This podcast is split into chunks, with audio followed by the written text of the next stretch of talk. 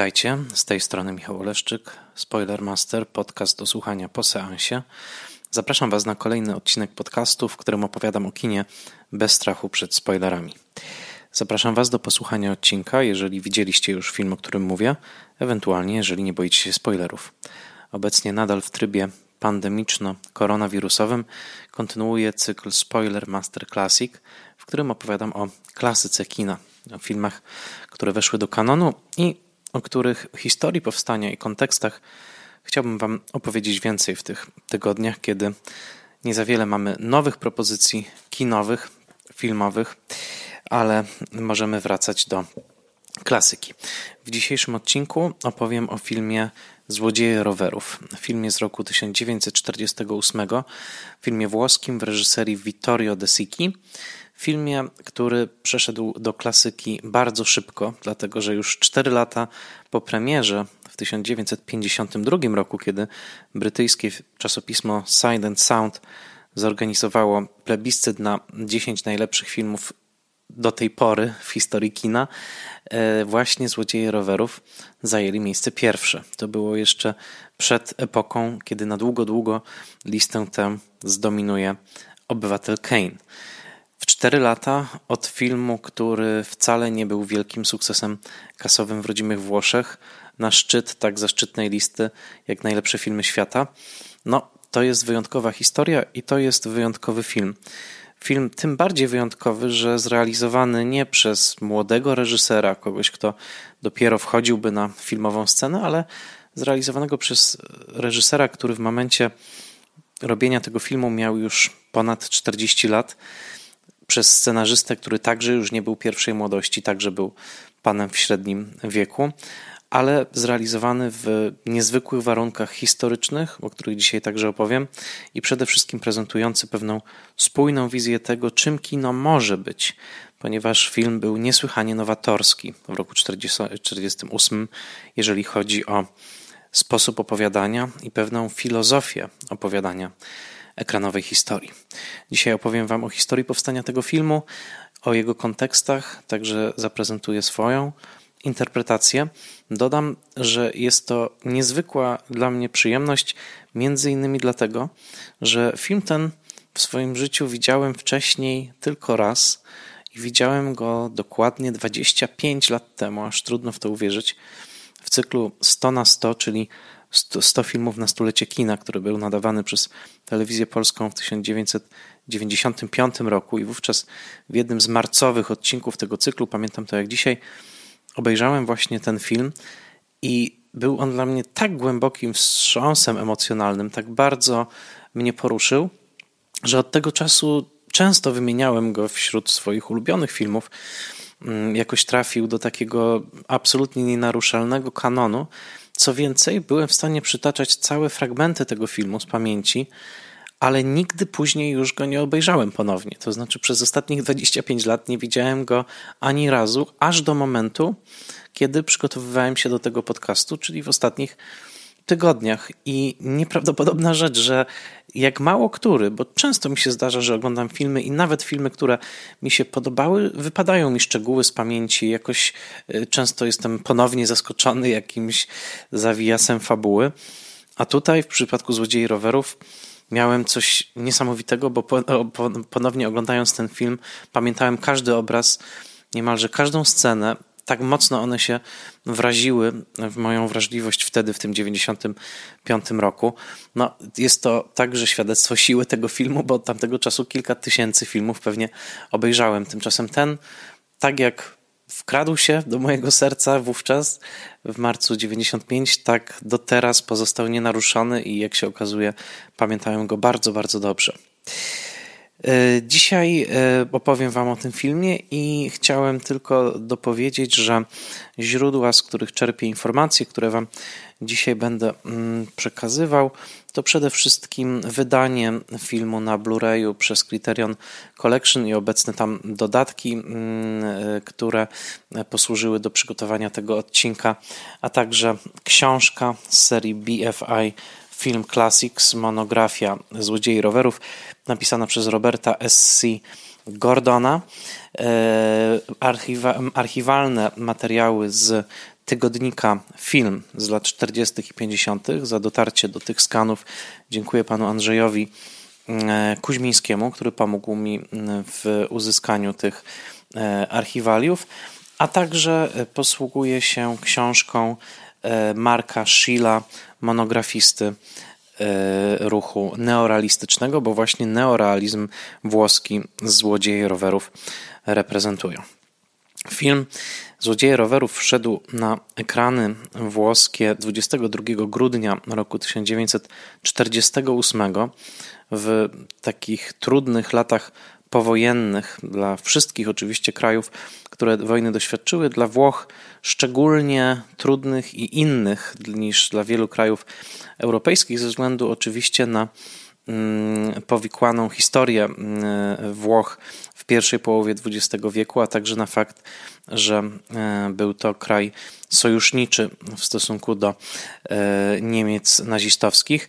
E, te lata tuż powojenne we Włoszech to czas ogromnej politycznej zawieruchy i ścierania się sił komunistycznych i prawicowych w takim no, tyglu niesłychanie rozgrzanym e, no, i także z emocjami, które sięgały zenitu, ponieważ kiedy wyłaniał się porządek powojennego świata, który już wkrótce Mm, zastygnie w zimnowojennym e, takiej e, stagnacji i pewnym takim szachu, w którym wzajemnie się państwa będą trzymać, nie było wcale wiadomo do końca, gdzie Włochy w tej układance geopolitycznej się znajdą. I były jednym z tych państw, które bardzo mocno grawitowały w stronę mm, obozu komunistycznego, e, względy geopolityczne e, bezpieczeństwa i mm, różnych rozgrywek politycznych, także mocnych wpływów CIA e, sprawiły, że koniec końców mm, Włochy stały się demokracją zachodnią.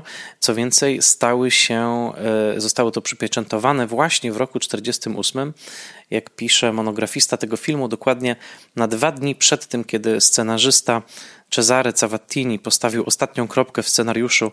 Złodziei Rowerów, we Włoszech odbyły się niesłychanie ważne i brzemienne w skutki wybory parlamentarne, w których zwyciężyła Hadecja, chrześcijańska demokracja, ale w której komunistyczna partia Włoch także miała dobry wynik i e, ten e, układ właśnie taki e, Włochy rządzone przez Hadeków, ale z silną obecnością lewicy i w takim ciągłym klinczu ideologicznym, bardzo dynamicznie kształtującym się Mm, przez całe następnych kilkadziesiąt lat, potrwa w zasadzie no, do lat 90. Więc y, mamy kraj rozgrzany do białości pod względem politycznym i mamy także scenarzystów, którzy bardzo świadomie uczestniczyli w tym życiu politycznym, dlatego że Cavattini, e, właśnie ów scenarzysta, o którym wspomniałem, urodzony w 902 roku w miejscowości Lucarra, niedaleko Parmy, ten scenarzysta, pisarz, malarz, człowiek wielu talentów, niespożytej energii i także takiej urody życia, którą uwielbiał, gościnności, i, i, i takiego, takiej żywotności. E, był także bardzo rozpolitykowany, bardzo mocno e, lewicowy i e, on był jednym także z głównych teoretyków całego nurtu neorealizmu, do którego film Złodzieje rowerów się zaliczał. Mm, scenariusz Złodzieje rowerów powstawał w współpracy.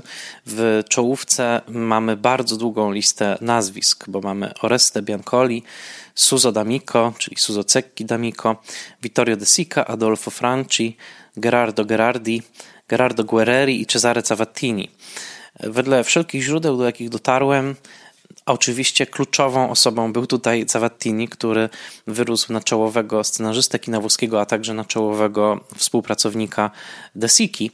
E, ważny też wkład miała Suza, e, Suza Cecchi D'Amico, która e, mówi wprost w dokumencie na wspomnianym wydaniu Kryterionu, że ona była odpowiedzialna za wymyślenie zakończenia, w którym, w którym bohater kradnie rower. Zaraz o tym powiem więcej. Natomiast wszystko wskazuje na to, że niektóre nazwiska pojawiły się tutaj dosyć przygodnie.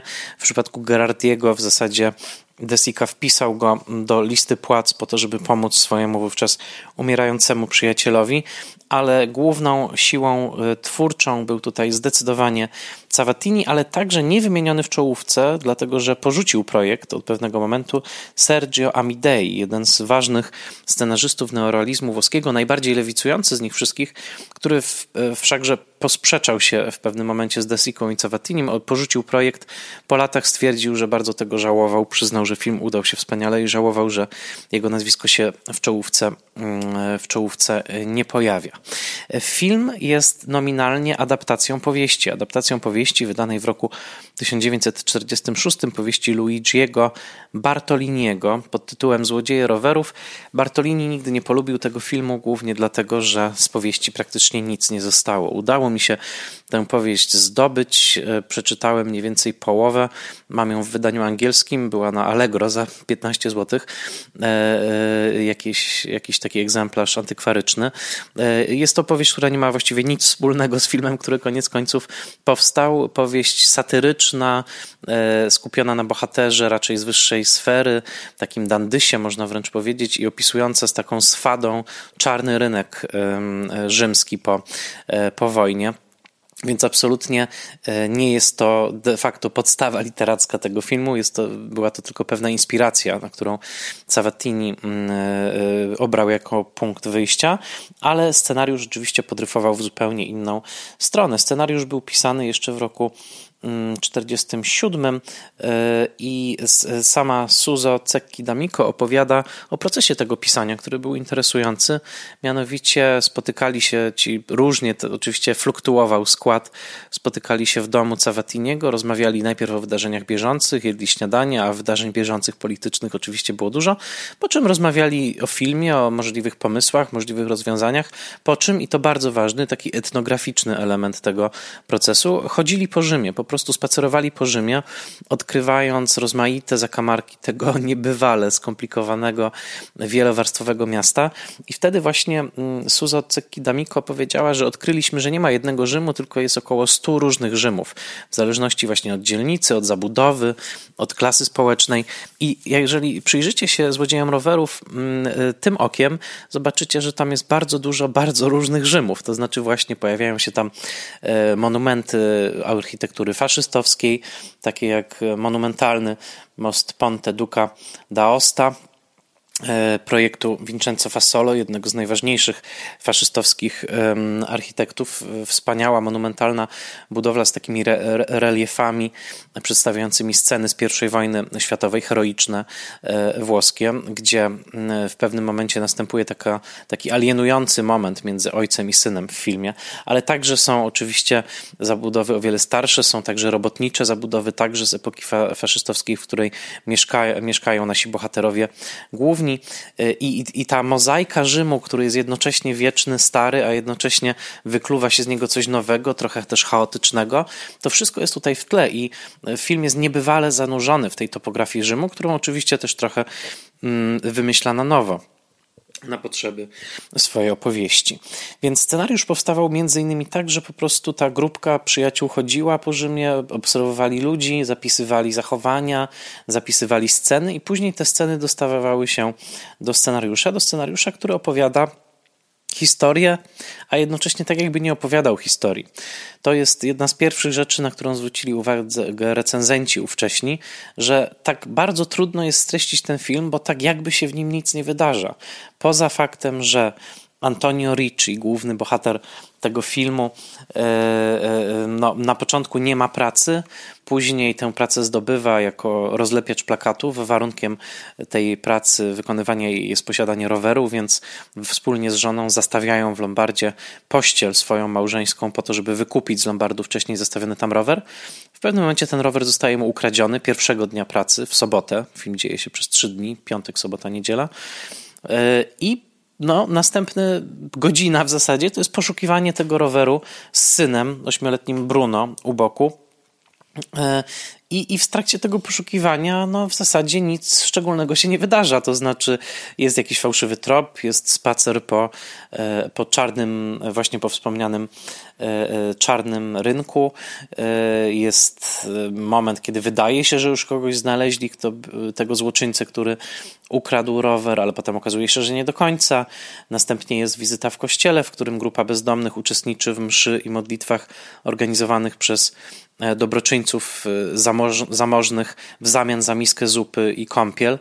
E, mamy także moment, kiedy ni z tego e, wydaje się, że E, przez moment, że Bruno być może utopił się w rzece, ale okazuje się, że to inny chłopiec i, i, ojciec może odetchnąć z ulgą. No, film jest utkany z epizodów i tak naprawdę dramaturgia tego filmu, poza tym, że ma wyraziste e, otwarcie i wyraziste zakończenie, to cała środkowa część, co zadziwiało wówczas recenzentów i do dzisiaj jest e, szczególnie dużym osiągnięciem filmu, jest po prostu zbiorem epizodów, które wydają się ze sobą bynajmniej nie łączyć i te połączenia ewentualnie po filmie możemy dostrzec, natomiast na bieżąco mamy przede wszystkim taki strumień życia i to był jeden z celów oczywiście neorealizmu, tak jak opisywał go Cesare Cavattini, e, właśnie żeby film e, uwolnił się od nakazów takiej klasycznej dramaturgii, od udawania, od teatru, od spektaklu przede wszystkim. Pamiętajmy, że kino włoskie słynęło najpierw z wielkich spektakli typu Kabiria, Ostatnie dni Pompeji, następnie z takiego rozrywkowego kina, które było nazywane kinem białych telefonów w latach 30 bardzo mocno skupionym na e, celebrowaniu e, klasy średniej i takiej właśnie mieszczańskiej komedii. Tymczasem Cavatini chciał zrewolucjonizować kino. Udało mu się to oczywiście wespół z innymi neorealistami, Lucchino Viscontim, Giuseppe De Santisem e, i paroma innymi, Roberto Rossellinim. I w takich właśnie filmach jak Miasto Otwarte, Niemcy roku zerowego, Ziemia drży, Gorzki ryż, wcześniejszy film De Siki, właściwie dwa ważne filmy zrealizowane już we współpracy pracy z Tavattinim, czyli Dzieci patrzą na nas i e, Dzieci ulicy. W tych filmach rzeczywiście zaproponowano zupełnie nowe podejście do dramaturgii, do przedstawiania, e, wyjście kamery poza studio filmowe, e, obsadzanie naturszczyków, ewentualnie obsadzanie gwiazd, takich jak Anna Maniani, ale no, w kontrze do typu, jaki wcześniej reprezentowali, bo Anna Maniani była no, gwiazdą pierwszej wielkości, grała rolę pełne blasku, glamuru, a Rossellini obsadził ją w roli absolutnie e, zwykłej, zwyczajnej kobiety. Tak stało się także z Massimo Girottim, który wcześniej grał role bardziej właśnie, można powiedzieć, hollywoodzkie, a w, u Viscontiego w Opętaniu zagrał E, e, robotnika mm, i e, był właśnie takim zwyczajnym mężczyzną na ekranie. Więc te wszystkie strategie, także stosowanie długich ujęć, kręcenie w nieatrakcyjnych pozornie plenerach, pokazywanie samego życia i także częste filmowanie z oddalenia, takie, które pokazywałoby postać działającą w dużej przestrzeni miejskiej, właśnie sprawiającej wrażenie takie niemalże dokumentalne, to wszystko były wyróżniki neorealizmu i takim arcydziełem właśnie neorealizmu jednocześnie bardzo autorskim, z dużym hołdem, zawartym także dla kina niemego, dla Charlie'ego Chaplina, są Złodzieje Rowerów. Bo co trzeba powiedzieć, jest to ta opowieść, którą teraz króciutko streściłem, to znaczy właśnie e, człowiek dostaje pracę pod warunkiem, że, że będzie miał rower, człowiek traci rower, człowiek poszukuje roweru, człowiek nie znajduje roweru i w pewnym momencie zdesperowany kradnie rower na oczach swojego syna, który w tym momencie, można powiedzieć, w parę sekund dojrzewa i staje się dorosły, traci złudzenia, e, ponieważ widział swojego ojca nie tylko jak kradnie rower, ale co gorsza, jak zostaje złapany przez tłum na tej kradzieży i zostaje absolutnie upokorzony, po czym obydwaj odchodzą w dal, nie wracamy nawet do domu, nie widzimy jak na tę całą sytuację zareaguje matka i żona Maria, w tym filmie, więc to wszystko mm, jest przede wszystkim niesamowicie poruszające i wielu komentatorów, recenzentów twórczości Desiki i tego filmu zwłaszcza i każdy, kto widział ten film, no po, pozwolę sobie tak na taką generalizację, wie jak bardzo ten film ściska za serce. Te momenty, w których mały Bruno chociażby no, je wystawny jak na ich budżet obiad w e, restauracji w niedzielę, kiedy już wiadomo, że tego roweru nie znajdą, kiedy wiadomo, że każde wydawanie pieniędzy jest niemądre, to Antonio zabiera swojego syna właśnie na wystawny obiad, który oczywiście nie jest wystawny, to jest po prostu smażony ser zapiekany w chlebie, tak zwana mozzarella in carrozza w którym odbija się cała chęć tego ojca, żeby uchylić nieba temu synowi, ale może go uchylić tylko na tych parę centymetrów, na które pozwala mu ten bardzo skromny budżet. I każdy, kto widział tę scenę i każdy, kto pamięta te drobne momenty, z których ten film jest utkany, między innymi moment, w którym ojciec patrzy na o wiele zamożniejszy stół, e, zamożniejszych klientów, troszkę dalej, w tej samej restauracji, patrzy na ich suto zastawiony stół i mówi: No tak, żeby tak jadać, to trzeba zarabiać po milion lirów miesięcznie. I nagle Bruno, który odkłada w takim zażenowaniu, y, zaniepokojeniu swoją porcję jedzenia, na zasadzie dobrze, tato, skoro to wszystko jest takie drogie, to ja nie będę jadł. Tak, tak jego spojrzenie mówi, a ojciec mówi, ale nie synku, jedz, jedz.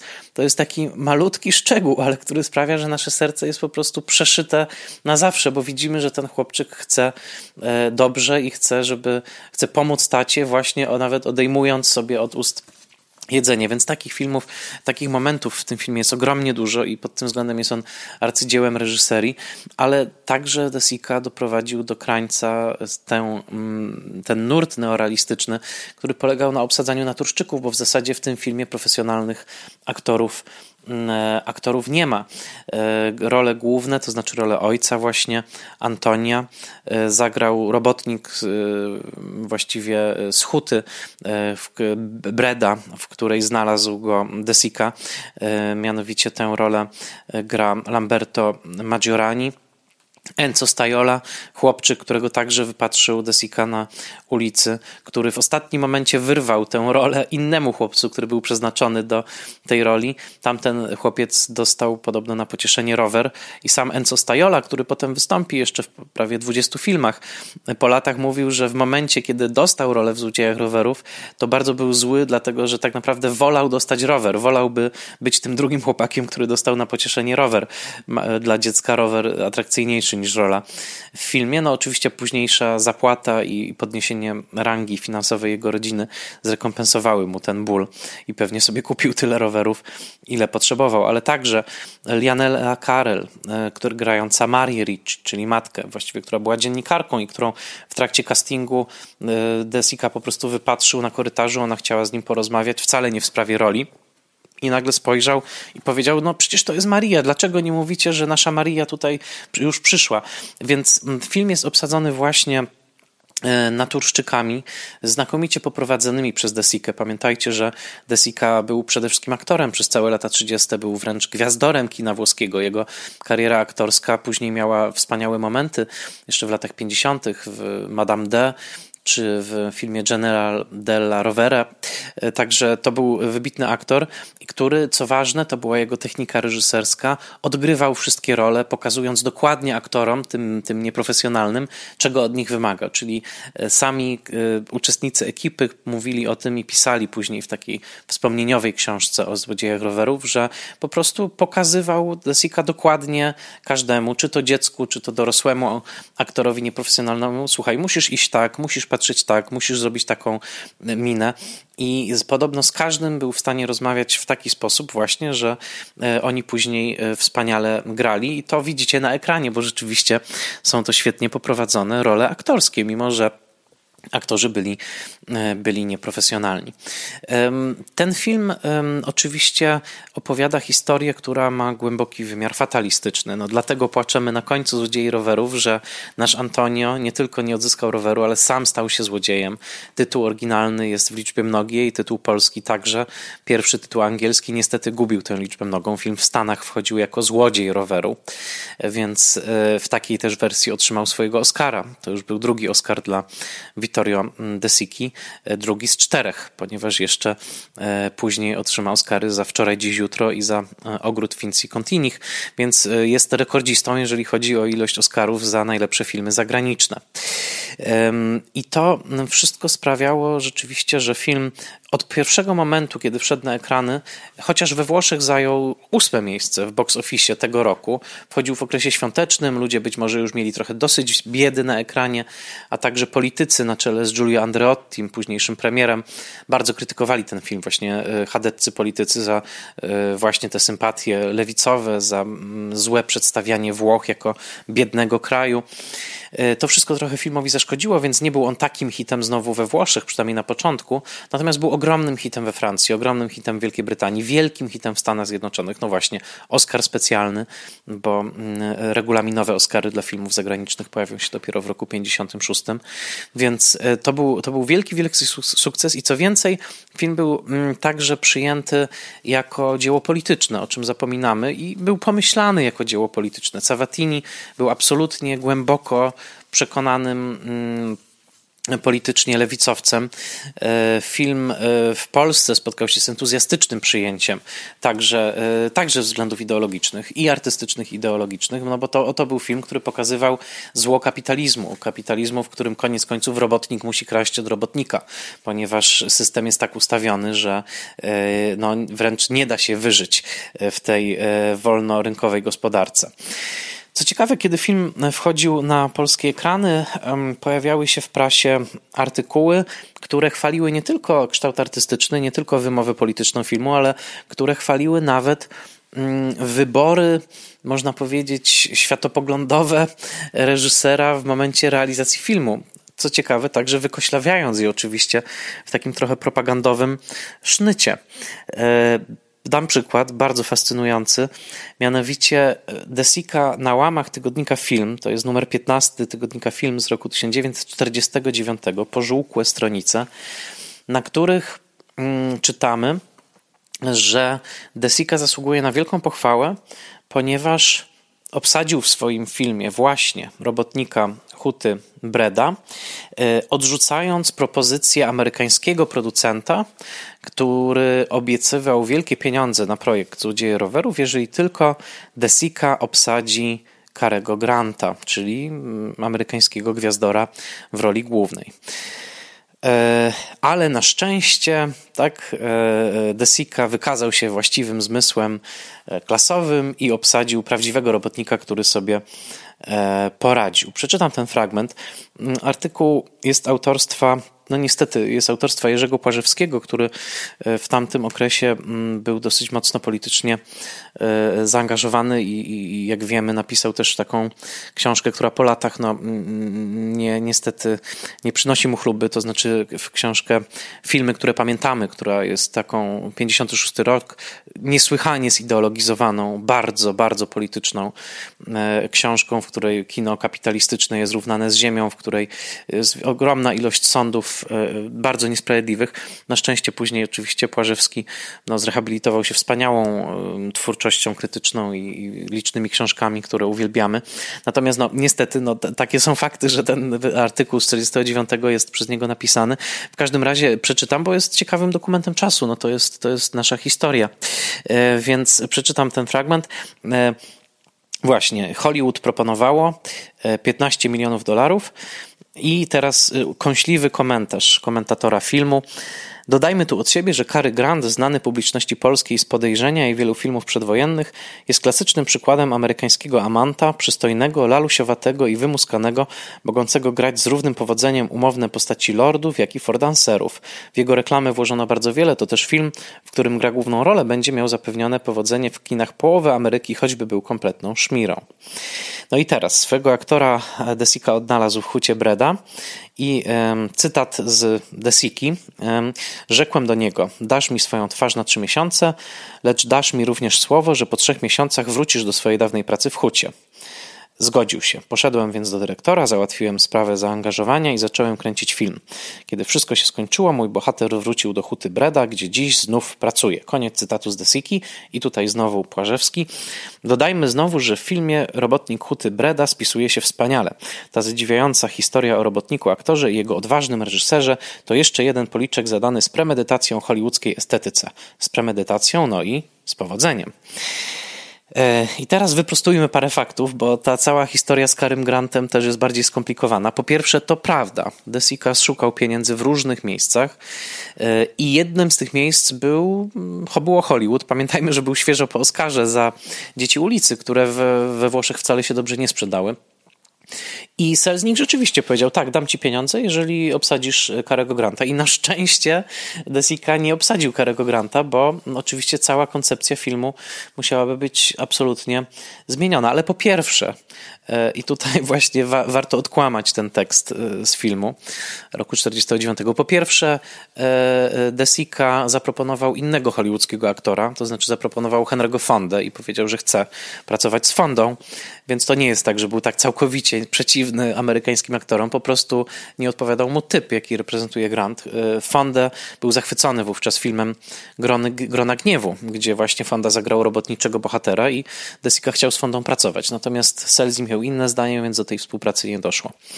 Natomiast co istotne, kto dał w końcu pieniądze na ten film? No dobrze, zły kapitalista Selznick nie dał, ale kto sfinansował złodziei rowerów? Dlaczego to wspaniałe lewicowe, bardzo głęboko lewicowe i mówię to z pełnym szacunkiem tak, dla, dla, dla prawdziwej idei socjalistycznej, dla takiej wrażliwości społecznej. E, kto dał pieniądze na ten film? Otóż dał arystokrata włoski. Dał w końcu hrabia e, e, Ciconia, tak się nazywa. Mam nadzieję, że dobrze czytam to nazwisko, może Cicogna.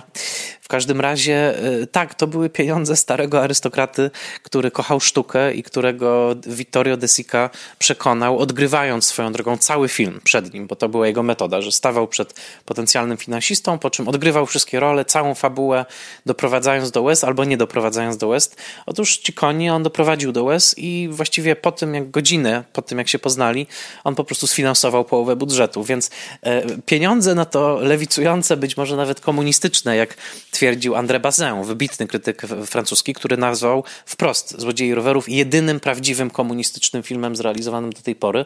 Otóż pieniądze na to komunistyczne arcydzieło dał właśnie włoski, e, włoski arystokrata, więc o tym może też warto, e, warto pamiętać. Natomiast co istotne, dla e, państw bloku wschodniego ten film się okazał ogromnie wpływowy. To, o tym mówił także Andrzej Wajda, że to był zupełny powiew świeżości, także estetycznie.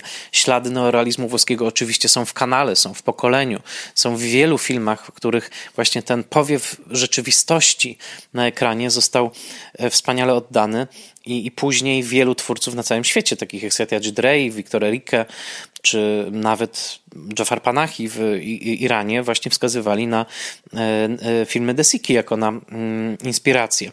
Natomiast co ciekawe, e, w kraju naszym, w PRL-u ówczesnym, ten film rzeczywiście był przywitany jako wspaniała, klasowa alegoria, ale także po prostu został dobrze odczytany jako społecznie zaangażowany film, który jednocześnie sięga po pewne struktury mityczne. I tutaj bardzo ciekawie napisał o tym filmie, także w kluczu ideologicznym, ale już łagodniejszym, poodwilżowym i, i, i trafnym. Napisał Aleksander Jackiewicz. E, także w filmie, to jest rok 56, numer 37. E, jego rubryka ówczesna się nazywała Jarmark Filmów.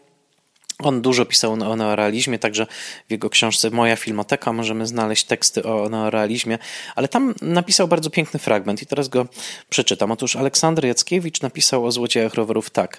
Gdyby ktoś postawił mi nierozsądne pytanie, jaki film współczesny cenię najwyżej, wymieniłbym prawdopodobnie Złodziei Rowerów. Jest to film wielki, bo go się opowiedzieć nie da. To jest to, co wcześniej yy, zaznaczałem, prawda? Czy można opowiedzieć samo życie? Kilka aktów zająłby też film, gdyby Cavatini i De Sica nie uczynili z niego współczesnej Odysei. Odyseja to jednak szczególna, znacznie bardziej prozaiczna od starożytnej i znacznie bardziej przez to tragiczna. Odyseusz wędruje po świecie. E, ka, e, Odyseusz, przepraszam, Odyseusz wędruje e, po świecie e, rządzonymi, e, rządzonym kaprysami pieniędzy potrzebnych mu na przeżycie wraz z rodziną. Na jego powrót czeka Penelopa, nerwowo gryząc palce. Boję się myśleć o ich wieczornym spotkaniu, gdy Antonio wróci do domu i nie przyjmie pytającego wzroku żony. Są w tej Odysei też kapłani, szczebioczący jak stado, stado wróbli, niemieccy klerycy. Są tam też świątynie, w których księża uczą plebs modlitwy za postępy w nauce, częstując ludzi makaronem. Są także zbrojne kohorty, które nie potrafią pomóc Odyseuszowi, bo ruszają właśnie, by rozpędzić wiec robotniczy. Jest także Kalipso, nieumiejąca przewidzieć przyszłości. Syn Odyseusza nie wesprze go zbrojnym ramieniem. Przegra wraz z ojcem i tylko nauczy się sądzić świat spojrzeniem, które będzie bardziej przejmujące od pieśni chóru w tragediach antycznych. To spojrzenie Bruna z finału jest tutaj zrównane wręcz z tragedią antyczną. To pokazuje ogromny entuzjazm, jaki ten film wzbudził w recenzentach tamtego czasu. Dalej pisze Jackiewicz. Co tu gra, a co jest sobą? wydaje się, że sobą jest wszystko. Rower i ludzie, i miejsca, i cała historia, niby żywcem przeniesiona z życia na ekran. Rower gra siebie i autentyczny bezrobotny gra siebie, i autentyczny jest chłopiec, i autentyczne jest miasto. A przecież w rzeczywistości nie było ani Antonia, ani Bruna, ani ich roweru, ani takiego miasta, ani takiej tragedii. Jakże trudno się na to zgodzić, że jest tylko taśma celuloidowa złożona w blaszanym pudełku z zapisem tworu wyobraźni dwóch starszych panów z Włoch. To pierwszy piękny fragment, który wskazuje właśnie na to, że ten film objawia się nam jako sama rzeczywistość. Przyjmujemy go po prostu jako coś, co się wydarzyło, być może nawet jako coś, co nam się przydarzyło. Tymczasem, na co wskazuje Jackiewicz, jest to przemyślana całość artystyczna. Właśnie owa wizja dwóch panów z Włoch, którzy sięgając po całą gamę środków wyrazu, opowiadają tę swoją, e, tę swoją historię.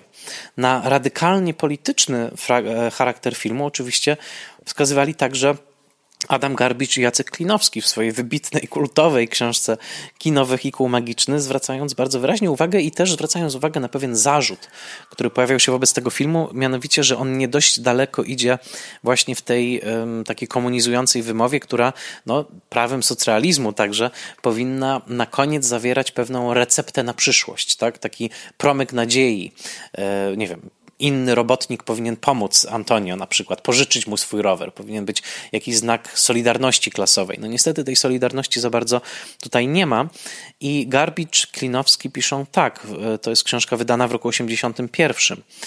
Końcówka tekstu. Twórcy złodziei rowerów kończą wprawdzie na odnotowaniach, ale nie, próbu- nie proponując dróg wyjścia. Notabene wpłynął na to także podział ich ról. Reżyserował Desika, a nie znacznie bardziej lewicowy i społecznie zaangażowany Cavattini. Wydaje się jednak, że i tak wynikające z ich wywodu rozwiązanie jest jednoznaczne. To zaciśnięta pięść. Jej ukazanie byłoby już tylko postawieniem kropki nad i. Tak się kończył ten wpis o złodziejach rowerów w wersji książki Garbicza i Klinowskiego w roku 1981.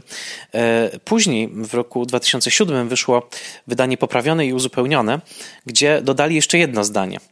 To zdanie ostatnie obecnie brzmi: Wpływy lewicy stają się w ich kraju tak poważne, że tylko położenie geostrategiczne zadecyduje o jego pozostaniu wśród demokracji zachodnich. No to jest w zasadzie to, od czego zacząłem. W każdym razie Pamiętajmy, że ten film, który tak bardzo porusza nasze emocje, który jest jednym z najpiękniejszych filmów, także najpiękniejszym filmów o ojcu i synu, o czym z kolei pisał w swoim bardzo ładnym eseju E, e, na portalu Stowarzyszenia Filmowców Polskich Marcin Bortkiewicz swego czasu. To jest film o ojcu i synu, oczywiście. Być może najbardziej poruszający film o ojcu i synu, jaki powstał. Ale pamiętajmy, że on także powstał w tym e, gorącym tyglu sporów politycznych i Cavatini absolutnie chciał, żeby ten film miał właśnie taką komunizującą bardzo mocno, mm, bardzo mocno mm, wymowę.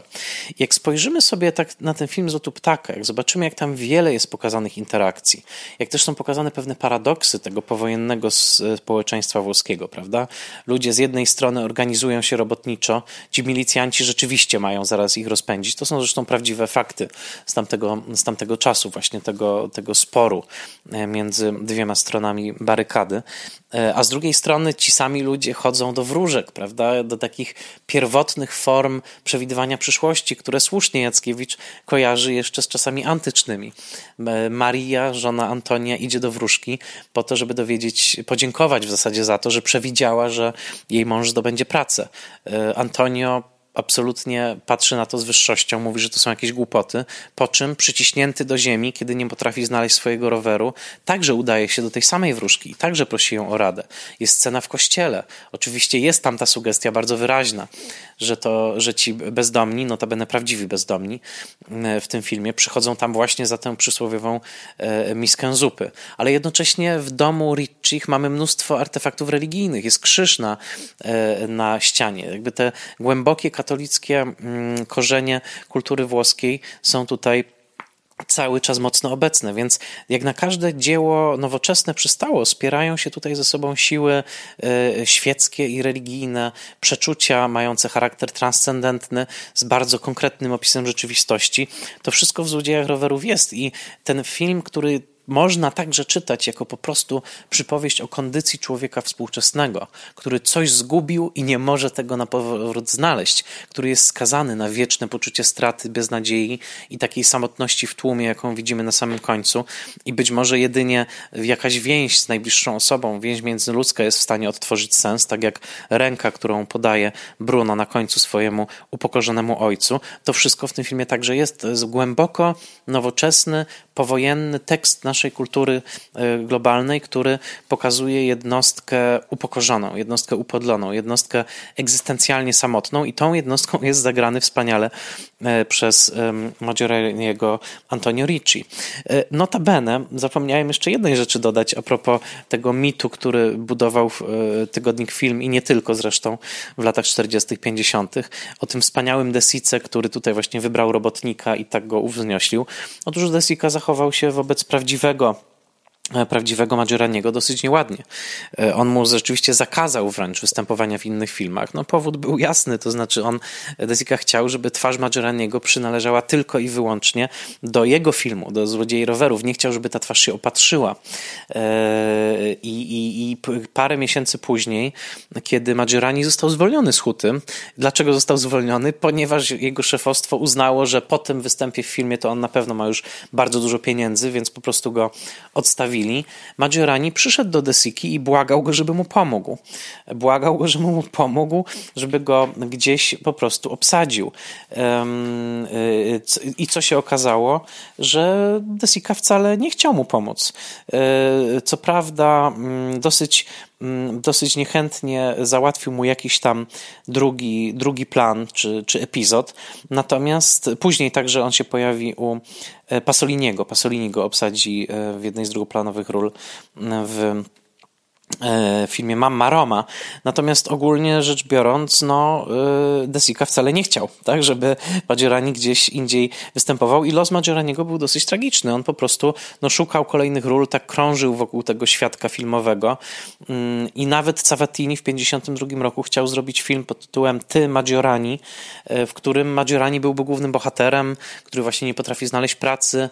W ostatniej scenie miał iść i oglądać w kinie Złodziei Rowerów z publicznością, odźwierny nie chciał go wpuścić, bo Maggiorani był biedny y, i po filmie nikt go nie rozpoznaje. Tak? Ludzie po prostu wychodzą, wracają do, y, do domu z kina i nie rozpoznają nawet tego człowieka, który zagrał w Złodziejach Rowerów, których właśnie obejrzeli. Więc no, ten mit o tym wspaniałym Desice, który uwzniosił robotnika, też jest tutaj mocno, mocno um, wątpliwy. Um, Desika oczywiście kręci kolejne filmy neorealistyczne, Cud w Mediolanie, znowu z Savetinim, arcydzieło absolutne, jakim jest Umberto D., rok 52, gdzie nawet dalej idą w tym właśnie uwznieślaniu rzeczywistości, ale także pokazywaniu takich długich przebiegów czasowych. Słynna scena przygotowywania kawy e, przez, e, przez yy, młodą dziewczynę, która w zasadzie jest nakręcona w czasie rzeczywistym. To wszystko tam także E, tam także jest. Więc film, no tak jak mówię, pamiętajcie o nim takie następujące rzeczy, że po pierwsze absolutnie stanowi apogeum neorealizmu włoskiego. Po drugie te właśnie cechy twórczości mm, e, Desiki, to znaczy praca z nieprofesjonalnymi aktorami, wyraźna wymowa społeczna od Caventiniego, wspomagana wspaniałą sztuką Desiki, nawiązania do Czeplina i do filmu niemego, do takich bardzo wczesnych form filmowego sentymentalizmu, połączonego jeszcze z tradycjami powieściowymi, gdzieś zakorzenionymi u Dickensa przede wszystkim. To wszystko tutaj także jest. No, wystarczyłoby pokazać ten film na podwójnym seansie z filmem Brzdąc Czeplina, żeby zobaczyć ogromne podobieństwa pomiędzy tymi e, wrażliwościami. Film także zrodzony właśnie w tyglu politycznych sporów, w trakcie e, tych wyborów, o których wspomniałem, kiedy ważyły się losy Włoch i twórcy byli to bardzo mocno zaangażowani. To wszystko są te tropy, które warto mieć w głowie, kiedy ten film oglądamy, kiedy do niego wracamy. Pamiętajmy także, że on miał swoje długie życie pośmiertne, to znaczy yy, wielu twórców do niego nawiązywało. Maurizio Nichetti w 1989 roku nakręcił film Złodzieje Mydełek, bardzo zabawną komedię w której dosyć już zamożna włoska rodzina w latach 80. ogląda w telewizji stary, czarno-biały, neorealistyczny film, taki właśnie jak Złodzieje rowerów, wspaniale tam spastiszowany przez Niketiego. No i co chwilę następują takie przejścia, w których postaci z kolorowych reklam, które przerywają niestety tę telewizyjną projekcję, zaczynają się przedostawać do tego świata neorealistycznego filmu. I tam Nicotti zastosował coś, co później Amerykanie zrobili także w filmie Pleasantville, to znaczy w świecie czarno-białego filmu pojawiają się kolorowe postaci. Jest to pięknie pomyślane, pięknie zrobione, bardzo pomysłowo. Nicotti to w ogóle zapomniany mistrz włoskiej komedii. Polecam jego film Ratata Plan, Allegro non troppo, Volere Volare. Wspaniałe, zapomniałe, zapomniane filmy. Mam nadzieję, że w końcu ktoś zacznie go odgrywać na nowo. Może przydałaby się jakaś retrospektywa na Mubi. Ale także w filmie Gracz z roku 1992, w filmie Roberta Altmana pojawia się piękne nawiązanie, kiedy właśnie producent hollywoodzkich wielkich produkcji, także Szmir, Griffin idzie do kina poszukując scenarzysty, który grozi mu wysyłając e, złowróżbne pocztówki i odnajduje właśnie głównego podejrzanego Davida Keheina, granego przez Vincenta Donofrio, w takim malutkim kinie studyjnym, gdzie właśnie są grani złodzieje rowerów. Griffin wchodzi na ostatnie minuty seansu, widzimy to przeszywające spojrzenie Bruna, które Jackiewicz porówna do greckiej tragedii, słyszymy w tle słynną, e, słynną ilustrację, mm, e, ilustrację muzyczną e, Alessandro Cicconiniego do tego filmu i tam no, nawiązuje się zabawna rozmowa pomiędzy tym scenarzystą i producentem. Producent chce jakoś obłaskawić tego potencjalnego szantażystę i mówi, ach, wspaniały film, szkoda, że teraz takich się nie robi. A on mówi, a dałbyś mi pieniądze na taki film? Tak? Chciałbyś właśnie taki film zrobić? No to nawiązanie do tego, że mm, oczywiście takich odważnych projektów nikt nie chce realizować i dopiero, no właśnie, być może hrabia włoski może dać pieniądze ewentualnie. Oczywiście żartuję. E, z ciekawostek jeszcze na sam koniec, pamiętajcie, że możecie zobaczyć w tym filmie 16-letniego zaledwie Sergio Leone, który później będzie kręcił mistrzowskie spaghetti westerny. On, on tam e, był takim pomagaczem na planie, zresztą bez wynagrodzenia pracował, ale zagrał także jednego z tych właśnie włoskich, e, przepraszam, niemieckich kleryków, którzy chronią się przed deszczem razem z naszymi bohaterami i trajkoczą coś po niemiecku. Chociaż Bazę pisze, że to Austriacy, nie wiem, nie jestem w stanie ocenić. W każdym razie y, scena wyraźnie antyklerykalna, tak zresztą zamierzona. Desika chciał e, pokazać tych księży jako, jak to nazwał, katolickich propagandystów, więc, e, więc ale jest to jednocześnie pięknie wpleć, wplecione w tkankę Rzymu i jest to jedna z takich piękniejszych scen. No więc jednym z tych takich bardziej pucułowatych księży jest sam Sergio, Sergio Leone, a także warto e, zobaczyć, że w tym filmie także próbuje się pokazać to życie robotniczej klasy i pokazać, jak ta klasa jest rozwarstwiona sama w sobie, bo nie ma żadnych wątpliwości, że kiedy w końcu Antonio Ricci znajduje owego złodzieja rowerów, a my wiemy jako widzowie, że to jest ten złodziej, rzeczywiście to jest ten młody chłopak, okazuje się, że on żyje w warunkach o wiele skromniejszych niż rodzina Riccich, w malutkiej, y, plugawej klitce, choruje na epilepsję, żyje sam z matką, jest dorosły, także nie potrafi znaleźć pracy, ponieważ jego matka to mówi wprost. I nagle się okazuje, że to jest jeszcze gorsza nędza niż ta, której doświadcza rodzina Riccich. Co więcej, jest to taka nędza zahaczająca o sutenerstwo, o jakiś świat e, mafijny, e, cała ta ulica, na której to się rozgrywa i e, sąsiedzi, którzy bronią właśnie tego epileptyka. Jednocześnie tam jest taka sugestia, no, że są tam jakieś kryminalne e, interesy na tej ulicy prowadzone, więc no, warto też o tym pamiętać, że ten film pokazuje koniec końców, gdyby tak dobrze się nad nim zastanowić, to nie wiem, czy e, komunistyczni krytycy powinni być aż tak zachwyceni, dlatego że hmm, trochę jest to film o tym, że w sumie nie ma solidarności między klasą robotniczą, tak, to znaczy koniec końców każdy walczy o swój interes, każdy walczy o to, żeby mieć ten swój rower, ewentualnie, żeby przetrwać, ale to nie jest tak, że klasa robotnicza odruchowo się wspiera i nie jest też tak jak w magicznym zakończeniu innego neorealistyczno-magicznego, tym razem arcydzieła Desiki, że koniec końców klasa robotnicza zgodnie na miotłach leci sobie mm, do nieba. Więc film jest bardzo skomplikowanym tak naprawdę tworem. Złodzieje rowerów uwodzą prostotą, jednocześnie można e, analizować ten film na wielu różnych poziomach, jako opowieść o ojcu i synu, jako opowieść polityczną, jako pewien rodzaj klasowego klasowej wypowiedzi o tym, co dzieje się we Włoszech tamtego czasu. Ale nad tym wszystkim unosi się przede wszystkim genialny warsztat reżyserski De Siki i jego, co, no, wypowiedzmy najważniejsze, jego nieprawdopodobne oko do ludzkiej emocji, do każdego subtelnego gestu, w którym te emocje się objawiają. To nie był film niskobudżetowy, on miał na niego spory, spory budżet jak na tamten czas, 100 milionów lirów, pracował z sześcioma kamerami. To nie był film robiony za, za, za bezcen, ale widać na ekranie dbałość o każde cięcie, o każde ujęcie, o każde i to ważne, spojrzenia, bo w tym filmie jest mnóstwo wspaniałych spojrzeń, zwłaszcza między ojcem i synem, między właśnie Brunem i Antonio i wspaniałe role, które zagrali naturszczycy, nowe słowo w historii kina, nowy powiew e, świeżości, rzeczywistości, wplatania skomplikowanej tak naprawdę dramaturgii w materię codziennego życia i takich gestów, jakie możemy zaobserwować na co dzień. Można powiedzieć, że Desika prześcignął swoich mistrzów Czeplina i Griffitha, a przynajmniej im dorównał, a jak to wspomniał jeden z brytyjskich krytyków, kiedy patrzymy na kino lat 40., czyli na to kino, które przekształciło tak naprawdę pejzaż kinematografii i zaoferowało zupełnie nowe formy nowoczesnego artystycznego wyrazu, ten krytyk wspomniał, że są dwa takie szczyty, dwa wielkie górskie masywy. Obywatel Kane i Złodzieje rowerów. Obywatel Kane, wizja niebywale aktorska, prawie autorska, mm, prawie barokowo powykrzywiana w swoich zawijasach i Złodzieje rowerów krystaliczne zwierciadło. Krystaliczne zwierciadło, które odbija rzeczywistość taką, jaką ją odczuwamy, w całym jej chaosie, w całym jej bólu, w całym jej humorze. Zwierciadło, którego architektami byli przede wszystkim Cesare Cavattini i Vittorio De Sica. Film, do którego zawsze warto wrócić, o czym przekonałem się ja, wracając do niego po 25 latach od poprzedniego seansu.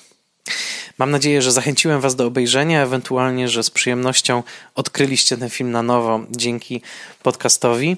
Już teraz zapraszam Was na kolejne odcinki. Przypominam, że można zdobywać naklejki mojego podcastu. Wystarczy do mnie napisać na michal.oleszczyk.gmail.com Bardzo trzymam kciuki, wszyscy trzymamy za rychłą koniec lockdownu i za otwarcie ponowne kin. Pozdrawiam przyjaciół Spoilermastera, mianowicie Kino Amondo w Warszawie, Kino ASP w Katowicach, Kino Charlie w Łodzi, CSW Toruń, Kino Centrum, DKF Cafe Inni w Rudzie Śląskiej, DKF Kino Chłon w Augustowie, Gdyńskie Centrum Filmowe, Kino Paradoks w Krakowie, Kino Sfinks w Nowej Hucie, Kino Sokół w Nowym Sączu, Kino Świt na warszawskim Targówku, Kinoteka Tarnogórskie Centrum Kultury i DKF Olbrzym, DKF Rewers w Kinie Zorza w Chełmie i DKF Uciecha w Górze Kalwarii. Serdecznie Wam wszystkim dziękuję, trzymam bardzo mocno za Was kciuki, a słuchaczom, Wam dziękuję za wspólnie spędzony czas. Mam nadzieję, że zainspirowałem Was do tego, żeby obejrzeć Złodzieje Rowerów albo ponownie, albo po raz pierwszy, a my słyszymy się w kolejnym Spoilermasterze już za tydzień.